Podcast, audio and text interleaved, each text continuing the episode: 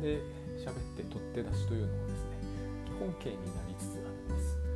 で、えーと、実は下のパソコンがないわけじゃないので Mac ね、えーと、これにマイクつなげばいいだろうという話なんだけどそこはちょっとですね寝室に結構1回でも近く、えー、ちょっと声がね、あのー、今寝ている人に、えー、悪影響を及ぼすだろうとこれが一つ。もう一つはまあそこにマイクを設置いちいちし直すというのは結構相当手間で終わったら今度2階にそのマイク持ってってまた設置し直さなければならなくて。まあそれはあなんてことはないんですけどねえでもそのマイク常時使ってるんで結構あのやたら動かしたくない。というのがあります。割と高いもんなんであのいろいろな理由でやたら動かしたくないわけですね。これが2つ目で。もう1個理由があってあのそこでやるとなると座るんですよ。でも僕これ立って撮ってるんですね。でなんかね立ってないとこれうまく喋れてないなというそういうのがちょっとあります。ええー、と思われるかもしれないんですけどね。最初からずっと立って喋っちゃってるんで多分その癖なんですよね。これは、えー、イリュージョンも大いにあるので、えー、なんとか頑張ればなんとかなると思うんですけど今ちょっと頑張るにはあまり体調も良くなくて体調良くない時ほど座りたそうなもんですが体調良くない時ほどいつもと違った姿勢で、えー、同じことできなくなる気がしますね、えー、これが3つ目ですね。で今はそういう状態です。このすっごいいい気候じゃないですか。あのちょうどいいですよね。クーラーなくてもなんとかなるし、えー、厚着しなくてもなんとかなるし。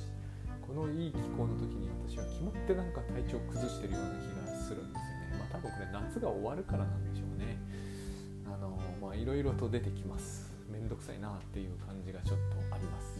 こういう調子が悪くなってくるとですねつくづくこう自分はやっぱり相当今はですけど、えー、グッドバイブスと精神分析に、えーと、頼ってんなって感じがします。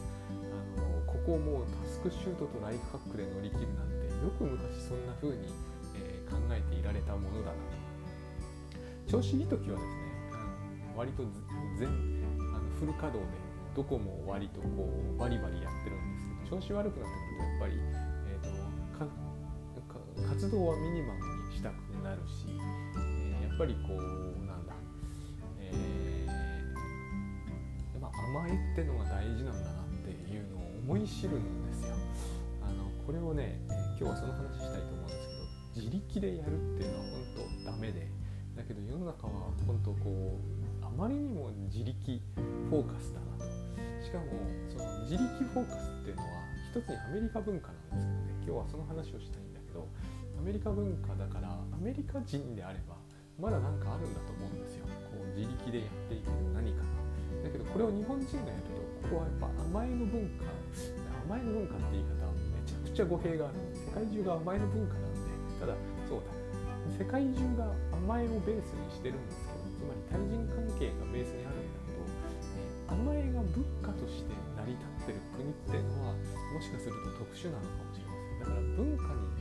表面的にちゃんと現れてきていると、まあ、頼ってるんだから表面的に現れてもいいわけなんだけどそこを隠す文化と表す文化とはあるのかもなって最近ちょっとこの辺はまだねあの今ほぼ思いつきで喋りましたからあの私は全部こうですからねあの全然何の資格もなくやるっていうのが今後私のライフワークになっていくだろうと思っています。お前は何の資格でそれを言うんだと言われても資格がないから最強みたいな。ちょっとあのずるいんですけどねこういうの禅禅の世界であの禅宗の禅ね宗教の禅ですけどあの夜行禅っていうんですよ。あの、まあ、私禅宗の専門家ではなでも何でもないんでこれすらも、えーと、同じなんですけどもた多分これ夜行禅っていうのはこういうことを言うんですよね。野狐コンコンです。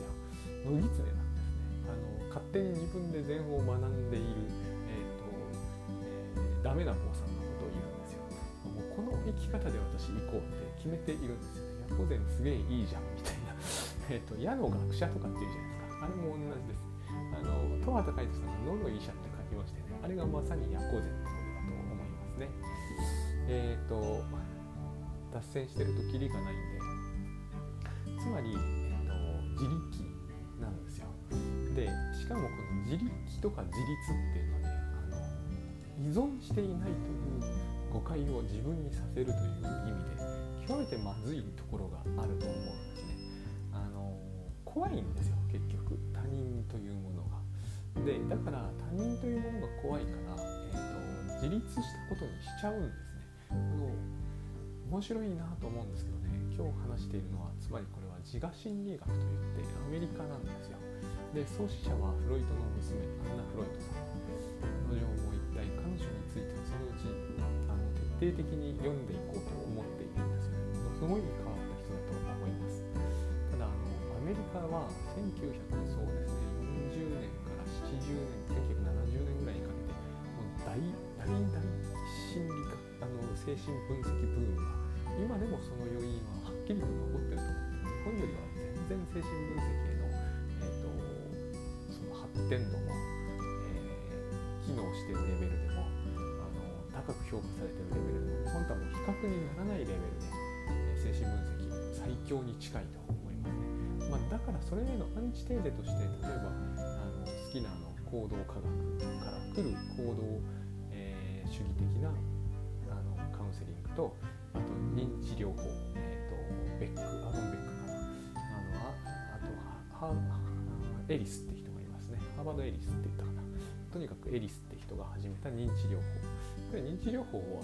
全然精神分析の一種じゃんみたいに僕なんか思っちゃうところも多々あるんですけどね。なんか精神分析をわざと,、えーと、悪意にとってしかも精神分析はそういうダメなものだから認知療法は素晴らしいみたいに言ったすっごいその今すごい悪く言いましたけどすごいいいいい発想だと思うんだけどこれはどこが一体全体精神分析に対するアンチテーゼになってるんだと。行動科学はまだわかるんですけど。で、えーと、いやアンチテーゼになってるんですよ。なってるんですけどね。今これも長々と説明している。気になれないので、えーと、時間がないってことじゃないですよね。そういうことをしたいと少しも思ってないので飛ばしますがこの2つが合体して認知行動療法というようなものれが精神分析に対する重要なアメリカの、えーと、なんてカウンターアタックみたいなやつだと私は一応そんな風にも認識しています。これが全部じゃないですけどね。でもエリスとかエリスだったと思いますね。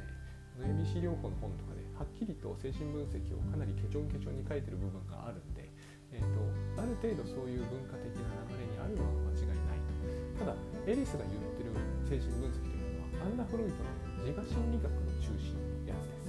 私が、えーと、大好きでむやみに言ってるあのメラニー・クラインを一派とするあのウィニコットとかのあっちのイギリス学の方では対象関係論って言うんですけどそっちの方はことをほぼ意識されてる感じが。僕にはしませんで今その自我心理学は対象関係論を取り込みつつあるんで、えーと、だんだんこれが合流して精神分析の、えー、重要なメインストリームはそこになるんだろうなという感じがなんとなくします。まあわかんないですけど。ね本当このこの世界は倉園さんじゃないですけど一寸先は闇で何が起こるか分かったもんじゃないっていうのが精神分析の世界のある意味すごい面白いところだと思うのでまあまあそれはいいんですけど最近その自我心理学の本読んでるんですよあのすこぶる分かりやすいですね。一つはやっぱり僕がアメリカ文化というものの影響を多大に受けてるから分かりやすい。でもう一つは、えー、やっぱりこうアメリカですっごいこうガジッとやったから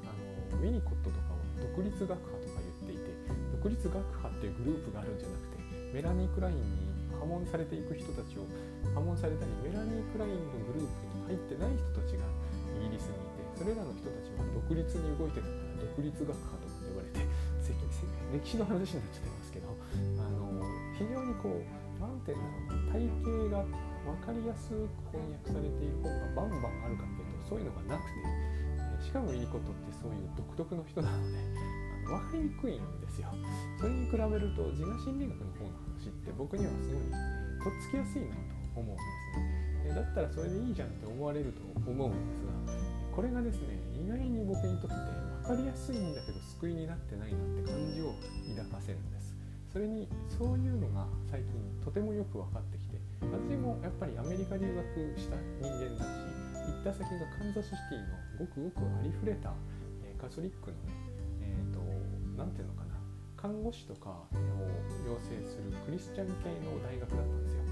こういうところでは割と正統派に精神分析とかも、えーと、フロイトアンナ・フロイト自我心理学アメか万歳みたいなそういう世界なんで、まあ、すごい今のもめちゃくちゃはしょって超適当に喋りました。が、まあ、そういう世界だったからそっちから入ったんですね。でえらい分かりやすくてはすごいよくわかる結論から言うと僕はそれを、えーと、何らかの意味で、えー、セルフカウンセリング、えー、というのは決していい意味じゃないと僕は思うんだけどでもセルフカウンセリングに使えたかというと全く使えなかったんですよで当時は何ななぜそうなったのかが分からなかった分からなかったですで私は認知行動療法とか、えーと、生理心理系の方にのめり込んでいくんですけどその後、えーと、しかもそっちはライフハックのところで喋るとめちゃ受けがいいというそういう幸せな時代があったわけですよ。でも、えー、今思うとそれも、えー、ある程度機能はするんだけどそれこそ全く自我心理学的な機能なんですよね。どういうことかというと、えー、自我心理学の考え方ってつまり自我ってのは、え私ですけど私ってのは現実に適応しなきゃいけない。ほらライフハック的じゃないですか。現実に適応しなきゃいけないわけですよ。でも、え、現実とは過酷である、とこういうふうに解釈してるんですね。私はこれを一つこれは解釈だと思うんだけど、えーと、快楽原則と現実原則って言った時現実は過酷であると。このね過酷ってニュアンスがなんかミニコットの言う新種っていうニュアンスと全然違うものを感じるんですよね。で、まあ、過酷とか書いてるかわかんないですけどどう考えてもそういう感じなんですよね。現実は厳しいと。だから現実に適応するために私たちは防衛規制というのを使う、防衛規制っていうのは、えー、倉園さんの言うところの防御ですよ。防御、えー、恐れや不安があるわけです。過酷だからね。分かりやすいじゃないですかこの話。朝会社に行く満員電車に乗る過酷だ。辛い。だから、え防衛規制を使って適用しましょう。なんかねあの何て言えばいいんですかね。その希望がないんですよ。一見したところ以上に。ひどく自立にこだわってるなというするんですねアンナ・フロイトの性格なのかやっぱりアメリカだからなのかは知りませんがあの変にこう変にというか、えー、言い過ぎなんですけど変にはねでもなんかこう自我というものをあまりにもこう自我の個人主義はアメリカ的だなって感じがするわけですね。これはすっごくよく見える時はいいんですよ。自分元気な時は。でもこれ病気相手にしてるわけじゃないですか話として。えっ、ー、と何か辛くなりましたと。何がいけないのかというと、えー、自我心理学的に言うと多分ですね私が思うに防衛規制の偏りなんです。防衛規制はいろんな防衛規制があることになってます。私から見るとあれは、えーと、全部その何て言うんですかねそのミニコット的な世界観を見るとっていう言い方をしてるんですけどこの辺めちゃくちゃ適当ですからね真に受けちゃダメですからねこういうことを大学の論文とかで書いても通ると絶対思えませんからあのヤホーゼンですからのぎつねなんで、えーと、話としては面白いなと思って聞いてください。あのちゃんと学びたければ本読んでください。あの最近いい本出てますからね結構ね面白く分かりやすく書かれてる内容の本も出てると思うんで昔みたいにもう、えアナルキがどうとこう公愛機がどうのこうので全然わからんみたいな時代は終わってるんで多分そういう本に運悪くぶち当たることもあるんだけどね。えっ、ー、とでそうなんだっけ、だからミニコットのような視点からするとあの防衛規制を用いて減衰適用するというのはほら環境としての母親みたいな話があの出てこないとは言わないんですけどすっごく後ろに下がってる。んですなんかこう自力で何とかするぞみたいなのが、えー、前面に出過ぎてるんですよ。私の感じがすると。私の話って多分聞く人にしてみるとある種の人から見ると特に自分の健全さというものにそれなりに、頼んでる人にしてみるとね私の話はそんなに私母親べったりじゃないなみたいに思われるかもしれないんですけど私が言いたいのは母親にすごく頼ってるとか、えマザコンだとかいう話をしたいわけでは全然ないんですよ。私はマザコンですけどね。でも私のマザコンっていうのはお母さんが大好きっていう話じゃないんですよね、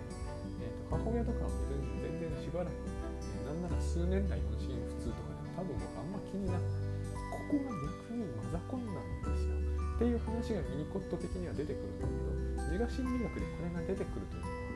えーと、分析の場面では出てくるはずなんだけれどもなんか本読んでるとですね。そういう感じじゃないんですよね、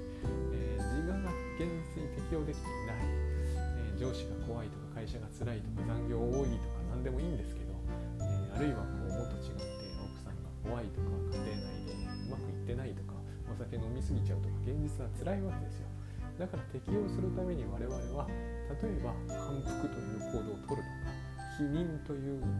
行動じゃないんでね。防衛規制をするとこれって依然として自我が自力でやってる感じなんですよね、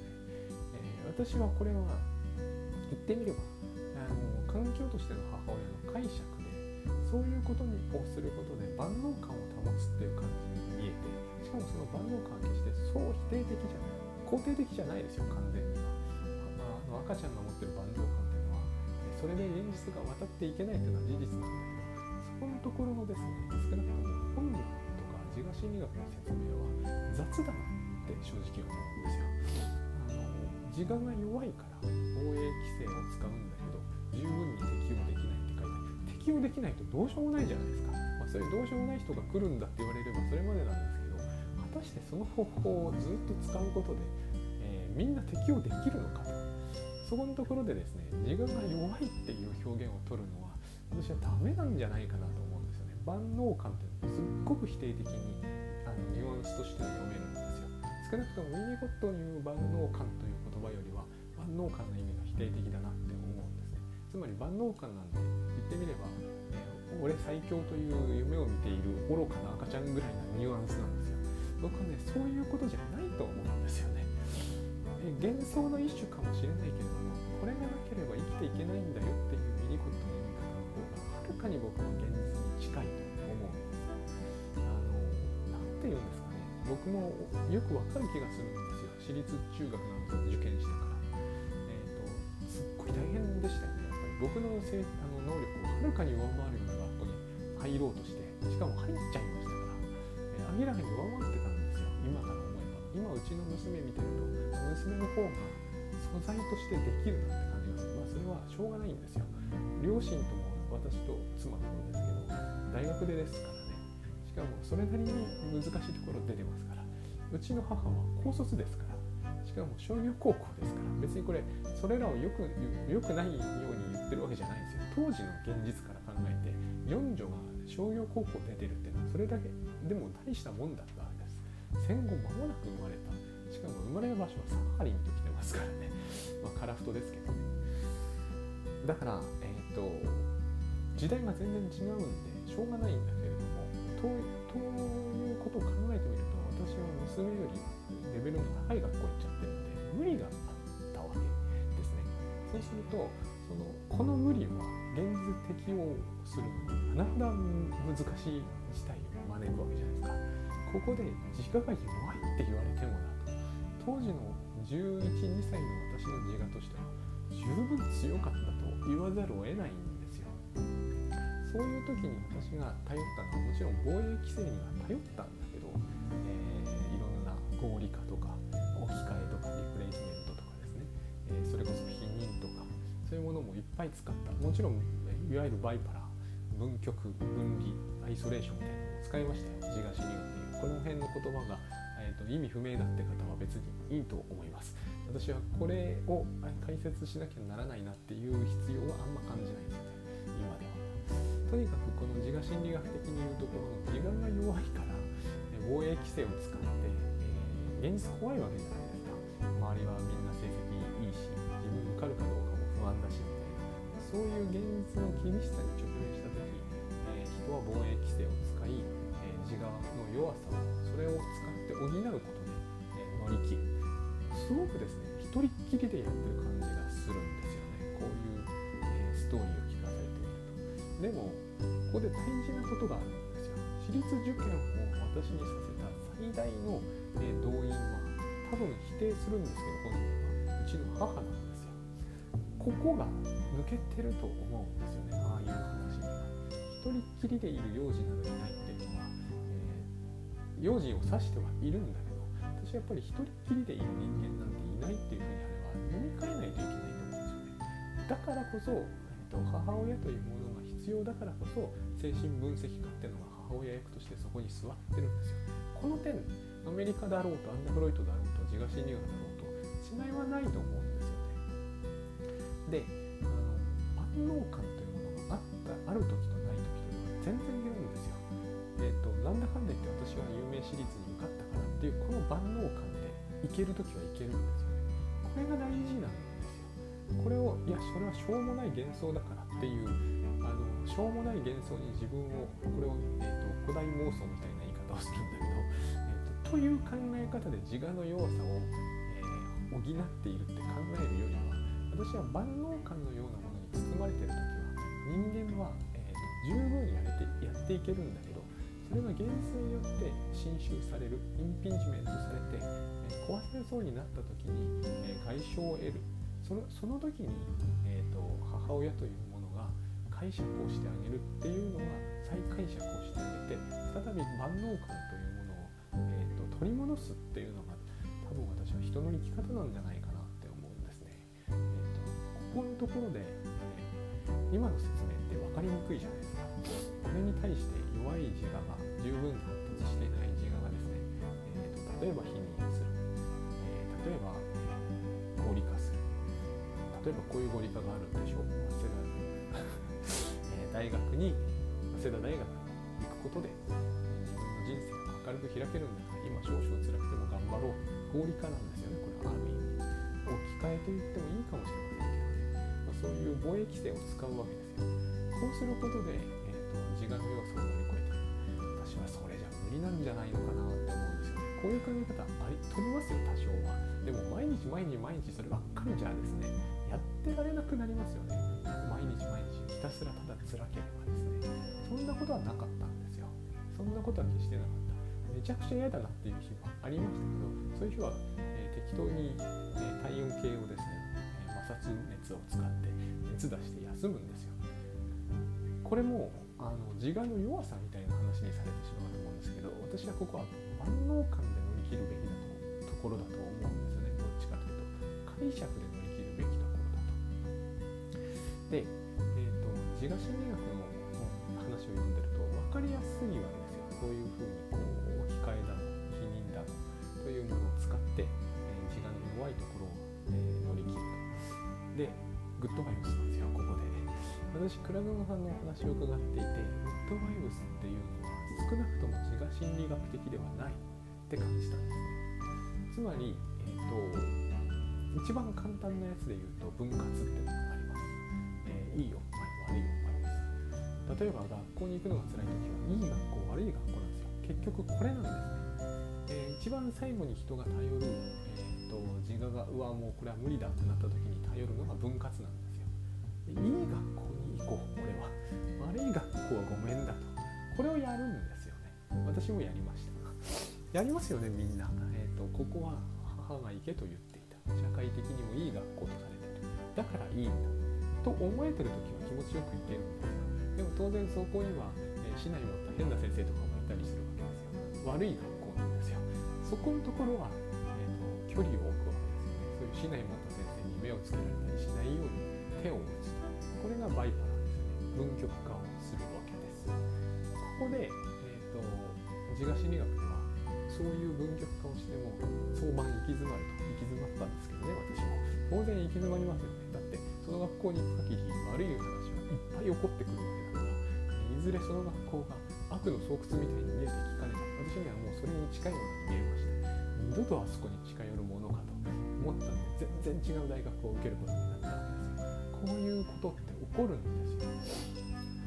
つまり分極化したんですよね。いい学校悪い学校で最初私はまあ言ってみれば惚れ込んでその学校に行くんだけどみんながよく言うからね。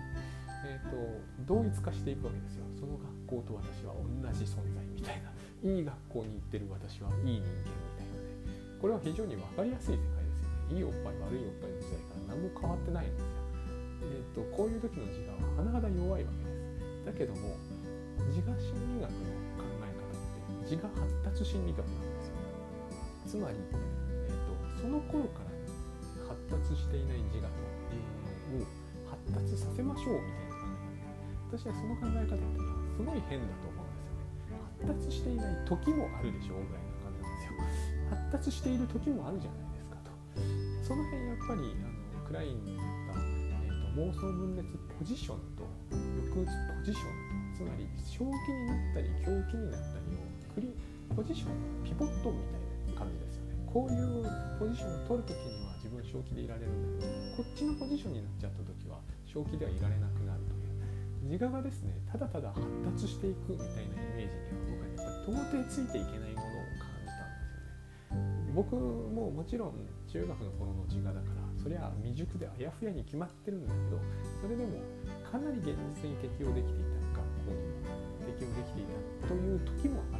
ば、えーと、全然ダメだったなという時もあるわけですよ。そんなのあのクラスの中にどんなやつがいるかみたいなものでも結構変わってくるじゃないですか。そういうことがあったからやっぱりこう何て言うんですかね、えーと、一番ひどい時は分極化しちゃうわけですよね。えーと、いい学校悪い学校ですよ。ところがそれは行けば行くほどいい学校である部分は、えーと、遠のいていきそれはそうですよねそれはいい学校評判がいいとかそういう話なんで評判がいい学校に行ってるっていう気持ちだけでずっとやっていけるもんではないですでどんどんどんどん学校は悪い学校になっていきやがてもう、えーと、ここにいたら死んじゃうぐらいなそういう時もあるわけですよそこに行くんだからそれは辛いに決まってるわけですよねでここでですねやっぱり自我が弱いからとか言われても困るよなでさっき言いましたけどグッドバイブスでどう考えるかというとその分極化意味付けじゃないですかここ大事なポイントですよね。本当にそれいい学校悪い学校なんですかと。あなたが悪い学校だと言ってるのは、えーと、あなたの意味付けが多分に含まれていませんかと。これなんでこういうことを言うのが大事かというと別にその悪い学校であるということが決まらなければですね、えーと、自我を強くしなくてもいけるじゃないですか。ここが大事なんですよ。なんとなく自我心理学の考え方に沿っていくと自我を強くしないとダメなんですよ。どうにもならなくなってしまう、まあ、だから精神分析の科が助けてくれて自我を強くしてまたできるようになっていきましょうなんですよ。大変アメリカ的です。でこれはこれでいいって時もあると思うえーと、私今にしたって常に常にグッドバイブスをやってこれは意味付けじゃないだろうか手放そうみたいに全部やってるかというとまあそういうなんていうのそこまでしなくてもいい時結局イリューションなんだけど時間を節約するという意味もあってここはちょっと我慢して乗り切っちゃおうつまり自我の強さに頼るということはありますが、えーと、そんなに割と深刻な事態に陥って入っていった時に自我を強くするってどうなのっていう感じなんですよね。なんかあの最近これを言葉を変えて、えーと、耐久性とか、えーと、アサーティブネスとか、えーと、ジレジリエンスとかってることは変わらないと僕は思うんですね。えー、とそれって結局、えー、なんていうんですかね、まあ、防衛規制を使って自我に我慢させてこの我慢強さみたいなもの忍耐力みたいなものに結局なってっちゃうんじゃないのかなとそういう言い方しませんけどあくまでもこう自我の強さみたいな言い方をしますけれどもでしかも、えーと、実際の治療が始まるとえそれ自我を強くしてるって言えますかっていう感じはするんですよ。それ環境としてのお母さんがやってるだけじゃないでしょうか。だけどやっぱりそこはイニコット的に解釈するか、えー、アンナフライト的にいくかという違いなんですよね。実際の治療でやることはそんなに違わないのかもしれない。僕は結局、え本で理論を読んだからどうしてもそこの違いが気になるんですよね。自我発達論的な部分というものが。だから私はこれがに乗っかれなかったんだなと思うのと同時にだからグッドバイブスというものが違って見えたんだなと思うのと同時にだからグッドバイブスから私は前の講座を読むようになったんだなと。そういう話があるそういうなんか流れがあるんですね。えーと、さっき言ったようにいいなんとか悪いなんとか意味付けじゃないかと思えればですね確かに意味付けだったわと。そその悪いというのは何もそこまでおぞましくてひどいものではないと思えたら字が強くしなくても学校行けますよね。ここのところで自我の強化って全然問題にならないじゃないですか。私はこの方がいいと思うんですよね。ある意味でそその時に起こることっていうのは万能感を復帰させてることになるんだけど私の感覚では、えーと、とそれで学校行けるようになるんですよ。それで多分会社行けるようにもなるんですよ。えそれってそこまで大変なことでしょうか？みたいな。そういう感じ。それってそこまで大変にしてるのは、えーと、あなたの心がやってることじゃないでしょうかっていうのが正確なんですよね。えーと、分極化ってまさに私の心がやってることだからそのあなたの心がやってることじゃないかというのの部分の説明が精神分析的だったというだけであって、えーと、私の心がやってるのはほぼ確実ですから、ね、悪いものはより悪くいいものをより良くしちゃった反動なんですねこれは分極化というのはいいものは100%いいんだから悪いものは100%悪いんですよ。100%悪い学校には行かれないんですよ。死んじゃいますよねそんなところに毎日行ってたんじゃだけどこれを、えー、我々はその心の機能としてそういう意味付けができちゃうのでだからそういう意味付けをしてしまうということがですね、えーと、自分の行動にものすごい束縛感を束縛を、えーと、もたらすんですね。えーと、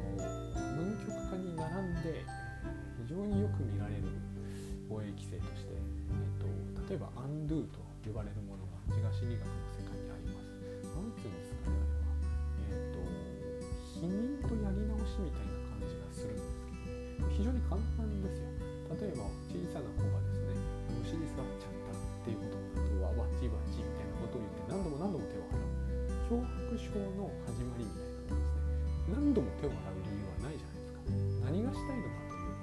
心理学的な説明するとこれは正確だ正しいと思うんだけどあのやってないことにしたいわけです。アンドゥというのはそういう意味ですね。コンピューターでもアンドゥ言いますけど、コントロール Z ってやつね。あのやってないことにしたいんですよ。やってないことにするから、やってしまったことの反対のことを何度も何度もやり直すっていう。でやり直しって訳されることもあります。これもものすごく、えーと、防衛規制として使われて、まあ、未熟な自我がですね、現実に適用できないと。虫に触ったと。んでもないことだというのに対してこう手を何度も何度も洗うというのが、えーと、脅迫症っぽく見えますのでやってないことにするわけです。やったことをやってないことにする時っていうのは面白いことに人っていうのはそれを何度も繰り返さないとどうやらできないみたいなですね気が済まないってやつですよ。で、えー、なんだ。例えばなんだけれどもこれは結婚と離婚によくありますよね。全部きれいにしようと。なんならソファーとか全部一新しようと。アンドゥ脅迫的に出てくることが非常に多いです。あるいはこうまあやっぱり結婚を離婚という形で、えーと、アンドゥするみたいなそういう時にもこう妙に脅迫的になってくるわけです。この形っていうのは本当に多くてですね、えー、例えばそうですね、えー、計算苦手だとかなんか数字苦手だとかってそういう人いらっしゃるじゃないですか。で、えー、Excel に入力したんだけど何度も何度も数字を確認しているうちに、えーと、上司に怒られるこの何度も何度もというのも、えーと、ある種のものが出てこないようにしたいわけですよ。計算ミスってやつね。だから出てこないようにするために何度も何度もやり直す必要が出てくる。全部すっごくこうやっぱりオブセッションを感じますよね。何かに取りつかれている感ででですね。これも、えーと、そう言われればそうなんですよ。自我が弱いといえばね。えー、とだけどそれを自力で克服しようとするから話に無理が出てくる感じがするんですよね。数字苦手だと言ってるのにどうしてこう自力で不正を何度も確認するという方法によって、えーと、現実を乗り越えていこうとするのかってことなんですよね、えーと、あるいはここでライフハックが出てくるこれを使えばバッチリって結局自力なんですよね。自力にこだわりすぎだと思うんですよ。この種の考え方。自力にそこまでこだわるという意識づけが、えーと、むしろ脅迫的に人をしていくんじゃないかと思うんです。離婚っていうのはさっき持ち出しましたけど非常に象徴的じゃないですか。一人で生きていくんだって。よくそういう漫画ありますよね。私はもうあんな夫には頼らない。それは悪いことだとは思わないんですけれども文化的なものは感アメリカ離婚文化ですしそしてこう一人でっていうなんか奇妙なことのえー、とこうなんかですねほとんどオカルトだなって 思うんですよ。一人はベターだみたいな考え方がそこにはあるような気がするんです。誰か頼ればいいじゃないですかっていう考え方が一つはあると思うんですよ。その辺グッドバイブス的にはあると思うんですよね。例えばいや計算が苦手なんでエクセルじゃない仕事回してくれませんかって言うとかこういう時必ず出てきます。そんなことは言えないみたいな。ここにイリュージョンがあるんですよ。で、えっと、こういうふうに考えようとしてみた時に、えーと、母親の抱え込み不足。この辺やっぱりミニコット的なんだけど僕はそう思うんですよね。だって、え虫に触って手を何度も洗う時にお母さんの近くにいるイメージがあるじゃないですか。手洗いなさいとかっていうお母さんがいる感じがしますよね。一人でいる幼児はいないんですよ。なんか、えーと、手を何度も何度も洗うって話をしてる時その子一人でやってるような感じになるんだけどそんなはずないと私は思うんですよね。多分子供が一人であれば虫触ったぐらいでうわ汚いから手洗わなきゃってあんま思わないと思うんですよ。そういうことはお母さんが言う。つまり解釈を与えてしかも解釈でミスリードしてこういう話が大事なんだと思うんです。なんで計算が苦手になったか。と多分私はやっぱりそこに環境としての母親というのが介在している気がするんですどこかでその人は、えーと、例えば算数のテストとかでみんな100点を取る頃にすでに29点とかを取っちゃって、えーと、先生これがお母さんです。あなたそれじゃもうやっていけないみたいなことを言われたと。言われてないかもしれないけど言われた気がしたと。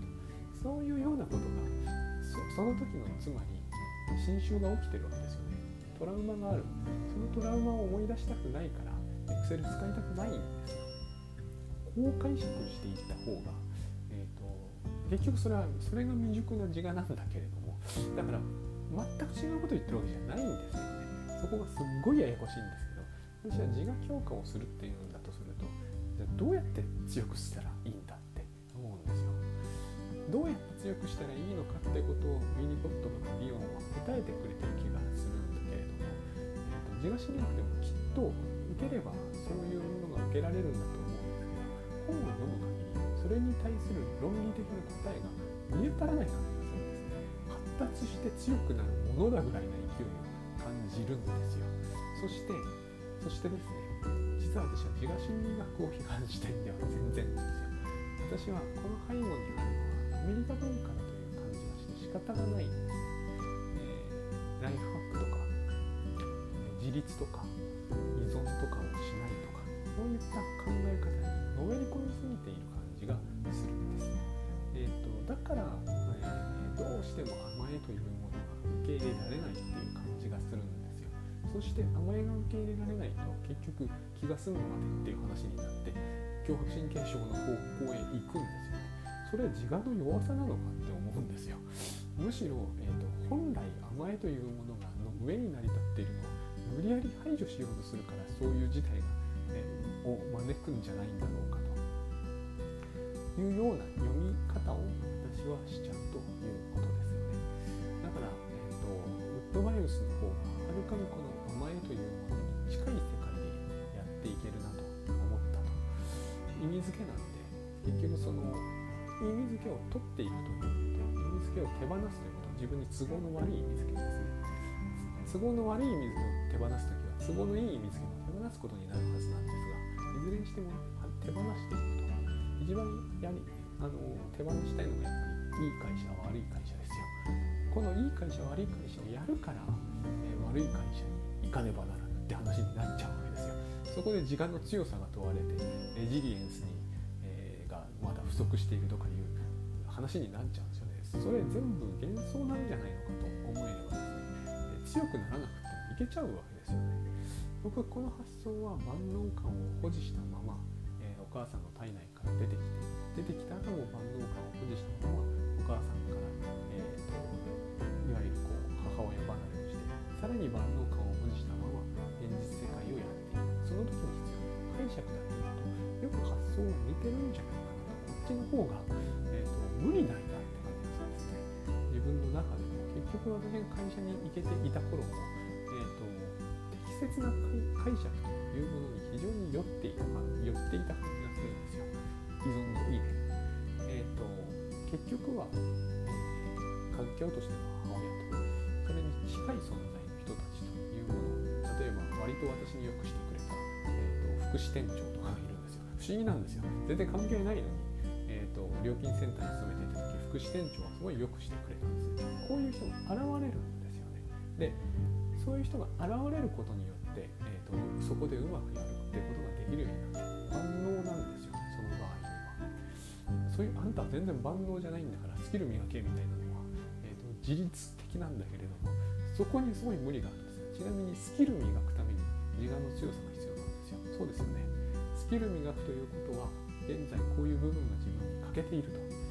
非常に辛い状況ではあるが、えーと、人より1時間早く起きて自我の強さが問われるじゃないですか。そして、えーと、勉強して、えー、欠けてる部分をあの埋め満たすだけのスキルを身につけてその上で、えーと、自分がその環境に適応できる。それまですっごい大変ですよね。そこを乗り越えるのが自我の強さだって話なんですよ。